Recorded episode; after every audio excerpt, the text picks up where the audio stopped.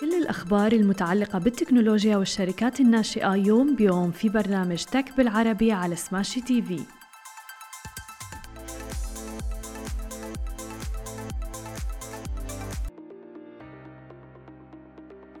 صباح الخير. عناوين اليوم أنغامي تستحوذ على Spotlight تطبيق YAP الإماراتي يحصل على تمويل ضخم ومنصة الجورو تحصل على تمويل جديد. يا أهلا وسهلا فيكم ببرنامجكم Tech بالعربي. معكم أنا هالة بسام ومعنا بخلف الكواليس علي. خلونا نبدأ أخبارنا اليوم. واليوم أخبارنا متنوعة عن عالم الشركات الناشئة والتقنية في عالمنا العربي. تحديدا خلونا نبدأ مع شركة أنغامي. استحوذ تطبيق بث الموسيقى أنغامي ومقره دولة الإمارات العربية المتحدة على شركة Spotlight Event للفعاليات المباشرة والحفلات الموسيقية واللي بتتخذ من دبي مقرا لها. مقابل مبلغ غير معروف. وبتهدف هذه الشراكة إلى سد الفجوة بين العالم الرقمي والواقعي من خلال توفير الوصول إلى الحفلات الحصرية عبر إمكانيات بث الفيديو المباشر في أنغامي.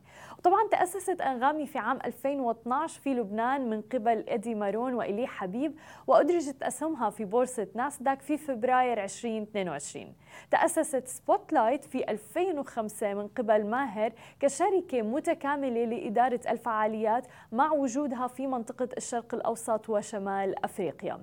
أنغامي أنشأت مقرها العالمي ومركز البحث والتطوير في أبو ظبي في عام 2021 تحديدا وكانت كجزء من شراكة مع مكتب أبو ظبي للاستثمار. وستتولى Spotlight من خلال هذا الاستحواذ على تنظيم الفعاليات والحفلات الموسيقية المباشرة الخاصة بأنغامي. بما في ذلك الفعاليات الغير متصلة بالإنترنت أيضا وذلك لتعزيز مكانة أنغامي والتوسع في قطاع الموسيقى والترفيه وأيضا تعزيز الرابط ما بين العالمين الواقعي والرقمي والاستفادة من الفرص المتوفرة والواعدة في هذا السياق. وبينما بتوفر سبوتلايت منصة مثالية أمام الفنانين لأداء أغانيهم والوصول إلى جمهورهم حتى في حال عدم وجود اتصال بالإنترنت. رح تعمل تقنيات أنغامي على سد الفجوة بين العالمين الرقمي والواقعي مثل ما ذكرنا من خلال الحفلات الموسيقية الحصرية عبر ميزة بث الفيديو المباشر.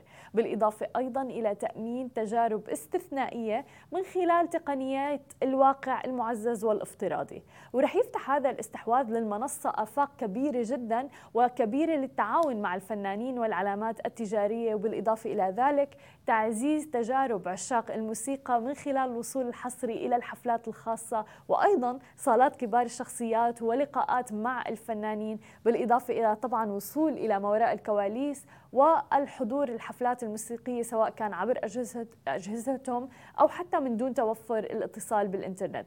ورح توفر أيضا إمكانية الوصول إلى الحفلات الموسيقية التقليدية والافتراضية عن طريق شراء التذاكر أو عبر فرص الرعاية المقدمة من قبل العلامات التجارية. أما إذا بدنا ننتقل إلى ثاني خبر معنا لليوم ونحكي عن البنك الرقمي YAP في دولة الإمارات.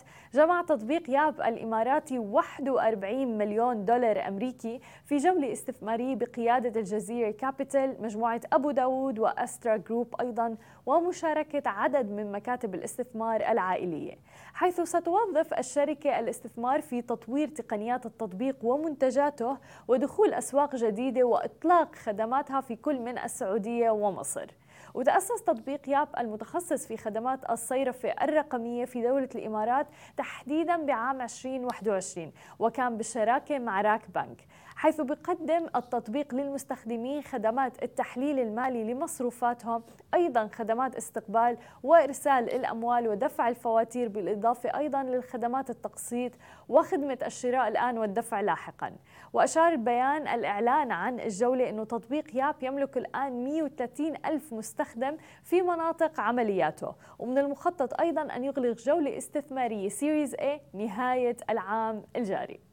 أما إذا بدنا ننتقل إلى منصة الجورو كشفت الآن منصة الجورو التعليمية عن حصدها استثمار قدره 6.7 مليون ريال سعودي أي ما يقارب 1.8 مليون دولار أمريكي بمشاركة مجموعة راز ورزم للاستثمار وراي للاستثمار بالإضافة أيضا إلى فينتشرز 100 ومستثمرين ملائكيين من مجموعة عقال.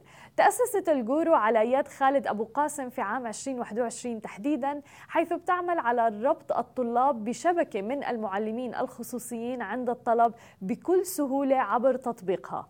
وسبق للشركة الإعلان عن استحواذها على منصة أيضا في مارس الماضي. وتعقيبا على الجولة صرح عمر عوض أحد مؤسسي الجورو ورئيس المنتج بقوله أن التقنية هي فعلا المستقبل والتكيف مع حداثة التقنية العالية والمستمرة رح يغير التعليم بشكل كبير جدا. وعم بيتوسع فريق الجورو بسرعة كبيرة ونحن إنه هن بيعرفوا ما بيحتاجوا السوق وكيف يمكنهم الاستفادة من خلال ثروة البيانات اللي جمعوها. رح يساعد الاستثمار المنصة على تسريع نموها في المملكة العربية السعودية بالإضافة إلى ذلك تعزيز خططها للتوسع خارج المملكة كما تطمح أيضا لتوسيع شبكتها من الشركاء واستهداف أفضل المواهب المتاحة. الجميل جدا أنه أنا بتذكر أنه في عام 2019 تحديدا كنا عم نغطي مؤتمر STEP لريادة الأعمال والشركات الناشئة STEP Conference وفعلا عملنا مقابلة مع مؤسس الجورو والشباب كانوا قمة بالحماس يعني آه، لأسسوا هذا المنتج وكانوا مؤمنين جدا فيه. من الجميل جدا أنه نحن هلأ العام بعام 2022 وعم نشوف تطور هذه الشركات الناشئة اللي بدأت بشغف وحماس في منطقتنا العربية والآن موجودة على أرض الواقع وفي شركات مؤمنة فيها وعم تستثمر فيها أيضا. في الحديث عن الاستثمارات هذا بياخذنا لآخر خبر معنا لليوم عن الاستثمارات في منطقتنا العربية بالفترة الأخيرة وتحديدا Q1 الربع الأول. بلغت قيمة استثمارات النصف الأول من عام 2022 مبلغ 1.73 مليار دولار أمريكي وهي قيمة أكثر بمليار من تلك اللي حققتها الشركات الناشئة بالمنطقة خلال النصف الأول ولكن من عام 2021 وبيعود السبب الأساس لهذا النمو الكبير في قيمة الصفقات إلى حصول عدد من الشركات على استثمارات ضخمة وعلى رأسها مثل ما شفنا بالفترة الماضية Pure Harvest الإماراتية مع صفقتها البالغة 180.5 مليون دولار أمريكي. وأيضا شفنا Foodics السعودية بصفقتها اللي وصلت 170 مليون دولار أمريكي أي ما يقارب 637 مليون ريال. سعودي. و Rain البحرينية مع جولة استثمارية قدرها 110 مليون دولار أمريكي في بداية العام. كان شهر فبراير تحديدا هو الشهر الأكثر نجاحا من حيث قيمة الصفقات بقيمة تجاوزت 360 مليون دولار أمريكي تبعه شهر يونيو بنحو 324 مليون دولار أمريكي ثم أبريل بقيمة قدرها 286 مليون دولار أمريكي. فيناير كان بنحو 257 مليون دولار يليها أيضا مارس بقيمة 280 مليون دولار أيضا. وأخيرا شهر مايو باستثمارات وصلت إلى 176 مليون دولار. دولار استطاعت الشركات الناشئة اللي بتتواجد مقراتها في الإمارات من الاستحواذ على الحصة الأكبر من قيمة الصفقات بنسبة 37.2% وبقيمة قدرها 645 مليون دولار. تلتها المملكة العربية السعودية بنسبة 32.4% بقيمة بلغت 561 مليون دولار. ثم تلتها مصر بنسبة 18.3% من قيمة الاستثمارات. ثم البحرين بنسبة 6.4% وهي قيمة أكبر مما جمعته الشركات الناشئة في البلدان العربية الأخرى مجتمعة وذلك بفضل جولة رين بداية العام. أما على مستوى عدد الصفقات خلال النصف العام من العام والتي بلغت تقريبا 332 صفقة فقد استحوذت الشركات الناشئة السعودية على النسبة الأكبر بواقع 26.8% ثم جاءت بعدها الشركات الإماراتية بنسبة 23.8% من عدد الصفقات.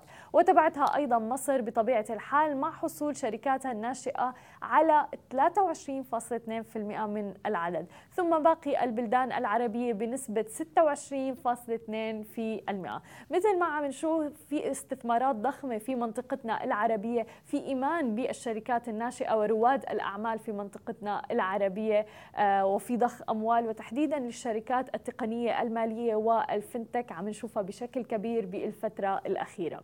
هذه كانت كل أخبارنا الصباحية لليوم. ما تنسوا تتابعونا على كل مواقع التواصل الاجتماعي الخاصة بسماشي TV. تسمعوا البودكاست تبعنا وتنزلوا ال application نهاركم سعيد جميعاً.